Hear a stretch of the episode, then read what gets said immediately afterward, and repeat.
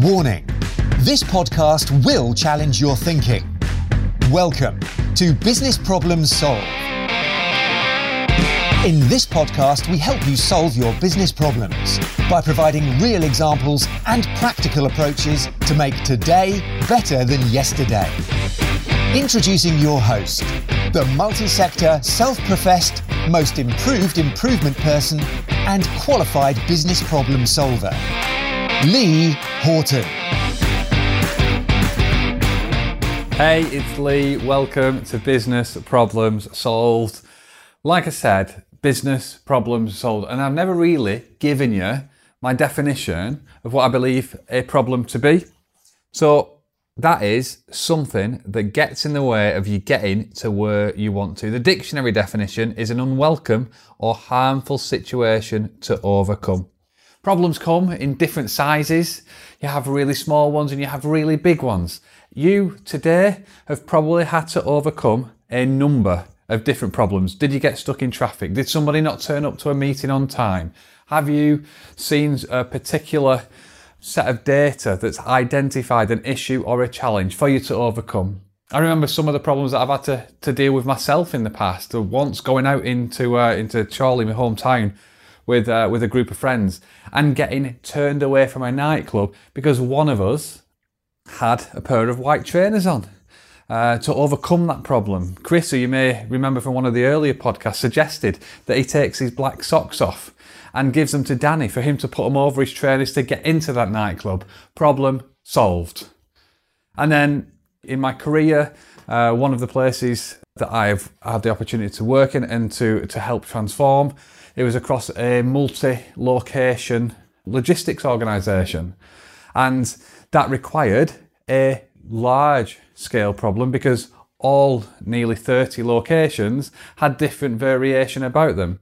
Um, they were moving product from, from one place to, to the next, and the product was of different sizes, the volumes were different sizes, the locations were different shapes and sizes with different equipment as well and different people involved. So each different location had to follow some particular principles to then develop the solutions that worked for each of those different locations. So problems come in different sizes, but it is basically something that gets in the way of you getting to where you want to get to. If you think back to the five Ds, and the, the first D being the desire, um, and really that's the desired outcome as well of where, you, where you're trying to head to, and it's the things that get in the way from where you are now to where you want to get to. There's a, a whole host of different approaches as well to problem solving, especially in business. You may have heard of Lean, Lean Sigma, Six Sigma. Uh, you may have heard of Agile. You may have heard of systems thinking, design thinking, T R I S. These are all solutions, or not really solutions, these are all approaches to help facilitate you from one location to the next, from one place to another. And they can all help you in different, different ways. One thing I would be wary of though, is that you need to make sure that that approach allows you to identify the things that get in the way of where you want to get to. Each of the different approaches may have developed over time as well, and people's interpretations of the approach differs. Some people, they think that, that Lean is an off-the-shelf, formulaic solution with, with a lot of tools associated with it. But it's not. It's more strategic than that. It's, a, it's an actual strategy to help you get from one place to the next. And systems thinking, very similar. It's looking at the whole and, and understanding the things that get in the way, or understanding truly where you want to get to, how you can satisfy your customer, and then the things that get in the way and, and creating a system that doesn't allow those things to get in your way and allowing you to get to your destination as quick as possible. So with all the different business problem solving approaches, you need to be clear and have clarity in where you want to get to. Don't take anything straight off the shelf and just apply, just apply that. And I think it's fair to say there are no new ideas. They are just ideas that have been built on previous solutions and ideas. So if you think about the telephone, which you probably use every single day, the telephone in your hand is completely different to the telephone in your hand from a few years ago, no doubt. And then if we take that back further, back into the, the sixteen hundreds was the first recorded um, example where somebody used two tins and a piece of leather to try to communicate. A telephone is there as a, as a solution and a, to enable one person or multiple people to talk to multiple people across vast distance. So that first development or that first idea um, or solution in the sixteen hundreds was to try to enable that, people separated by distance and being able to talk. Alexander Graham Bell, a couple of hundred years later, then created the telephone. Then not long after that, the first long-distance telephone was, uh, was recorded from New York to San Francisco, and it was across twenty-three different operators. And then people have then had to take that solution, take that idea, and develop it further to overcome different problems than the original one that was tried in sixteen hundreds.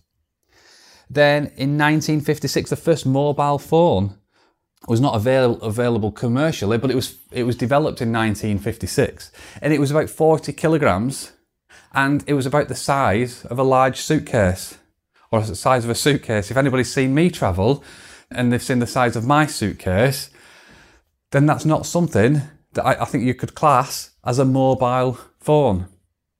So then people have had to look at ways to reduce the size of that phone, to make it lighter, to then make it commercially viable.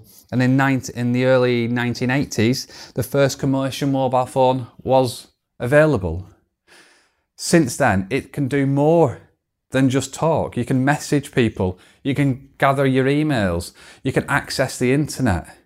A mobile phone now is completely different because it's a solution that's developed, and it's an idea that has developed over time based on the the situation and the individual problem that you're looking to overcome.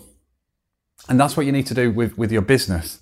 Your business will have evolved over time, and there will have been decisions made across time that have overcome problems at that particular point in time. But do those problems still exist or not?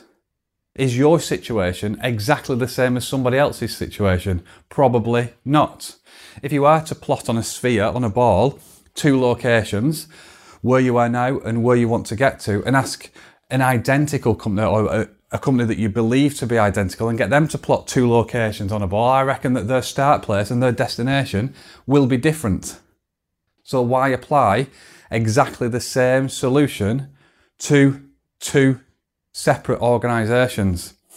Every organisation has developed its own culture, its own environment, it's got its own people, it's got its own problems, it's got its own customers. And when you've got so much variation and so many variables like that, the solutions that you develop need to incorporate those things, and then I either prevent them with the solution that you introduce, or embrace them and build them into the solution.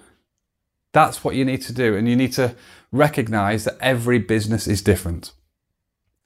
If you are ever sold and encouraged to take a, a solution off the shelf, think twice about that, because it might not be relevant and it might not be right for you.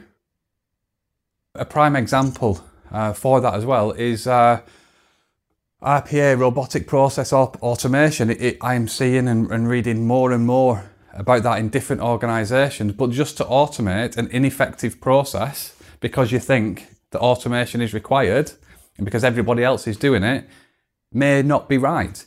You may have some process work first to do before you can actually automate, because to automate an inefficient process, it's still an inefficient process, but just with a computer or a bot processing it for you. So why would not spend time on the process and fix it first and then automate what's left?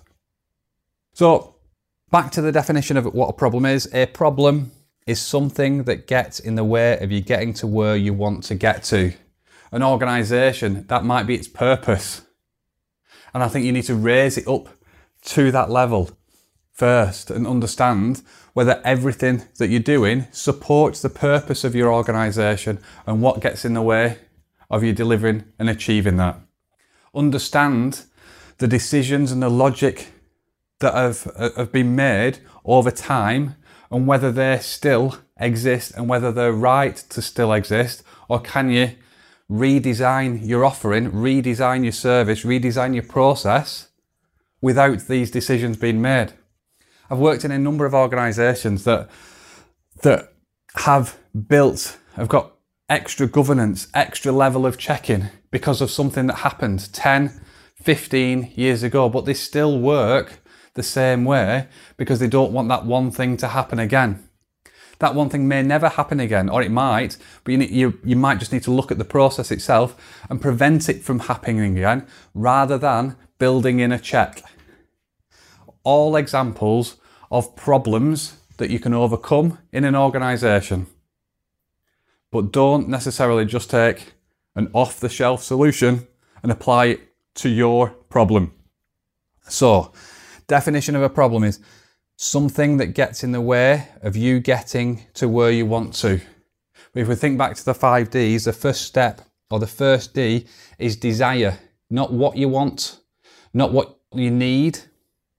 It's about having an emotional attachment to your destination, to your desired outcome. And that has to be, if you're a business, linked to your purpose. It's all about your purpose and where you want to get to. So that really is what I wanted to, to cover in this short podcast. It is what is my definition of a problem. This podcast is called Business Problems Solved. So that is my definition of a problem.